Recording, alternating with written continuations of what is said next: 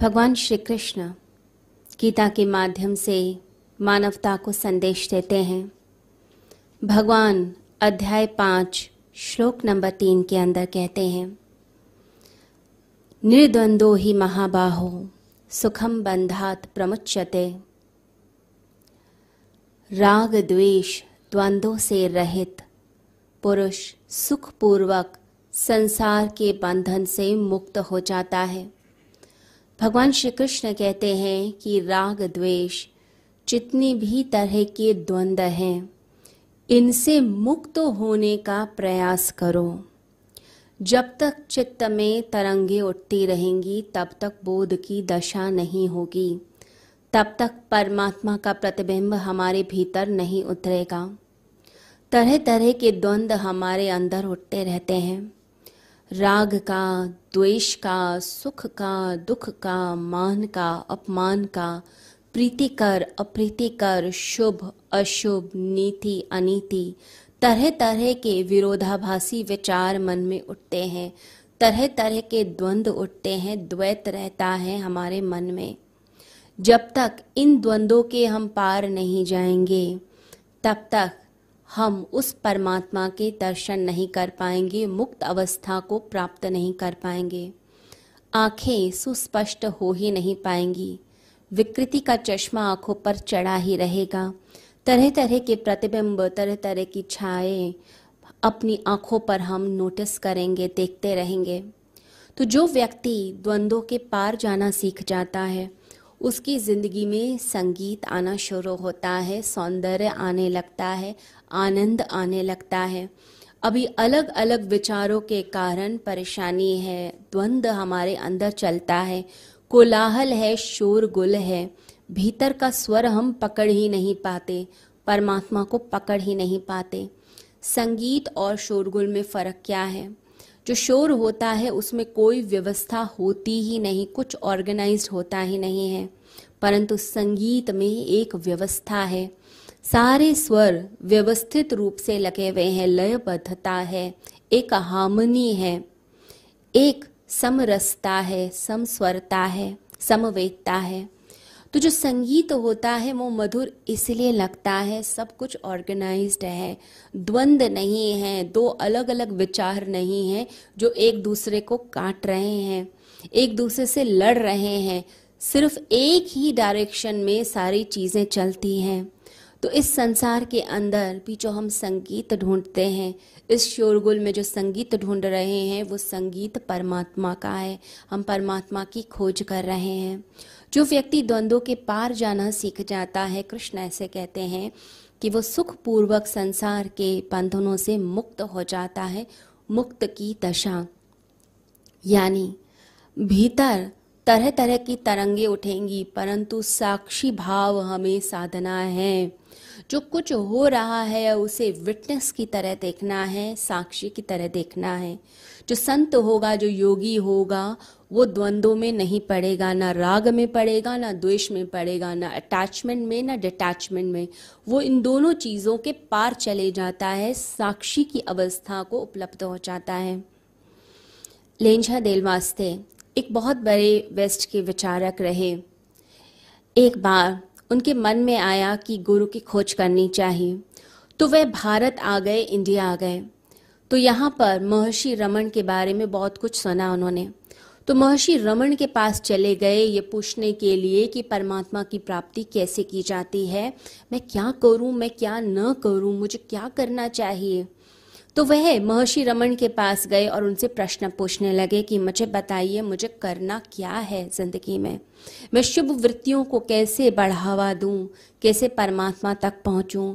क्या शुभ है, क्या अशुभ है, क्या करना है, क्या नहीं करना? बार बार प्रश्न करने लगे। अब महर्षि रमन ने कहा कि, तुम सब छोड़ो, साक्षी भाव को साध लो अकर्ता भाव को आ जाओ। शुभ अशुभ में मत पड़ो। क्या करना है? बाहरी रूप से क्या आचरण साधना है? कैसा व्यवहार करना है? ये सब बातों को तुम छोड़ दो। क्योंकि पाप पुण्य शुभ अशुभ सब कुछ परमात्मा तक पहले ही पहुँचा हुआ है। तुम अकर्ता भाव में आ जाओ। कर्ता को हटा दो, मैं को हटा दो, ईगो को हटा दो। परमात्मा के उपकरण बन जाओ, साक्षी भाव में आ जाओ। अब उस व्यक्ति को कुछ समझ ही नहीं आया लेंझा को कुछ समझ ही नहीं आया। उसे लगा कि पता नहीं क्या बात हो रही है। व्यक्ति तो बहुत अच्छे हैं, लेकिन ये बात तो मेरी समझ के ही बाहर है, ये कैसे संभव हो सकता है? और फिर वो वहाँ से चले गए। वहाँ जाकर वे महात्मा गांधी के पास गए और वहाँ पर उन्होंने पूछा, क्या करना है? उन्होंने पूरी लिस्ट ही उन्हें थमा दी कि ये करना चाहिए और ये नहीं करना चाहिए। तो जो मनुष्य होता है वो क्या करना है, क्या नहीं करना, इस उलझन में पड़ा रहता है। चरित्र के निर्माण में पड़ा रहता है, परंतु भीतर से रूपांतरण में नहीं पड़ता, इसलिए योगी नहीं समझ आते। बाहर की मॉरल साइंस समझ आती है, परंतु जो योगी है, वो नहीं समझ आते, क्योंकि योगी कहते हैं, बाहर से चेंज मत हो, तुम भीतर से बदल जाओ, अंदर से बदल जाओ, अंदर से जब हर चीज़ से तुम दूर हो जाओगे, राग है या द्वेष है, शुभ है, अशुभ है, पाप है, पुण्य है, उसके जब ऊपर उठने लग जाते हो तो तुम परमात्मा के उपकरण बन जाते हो।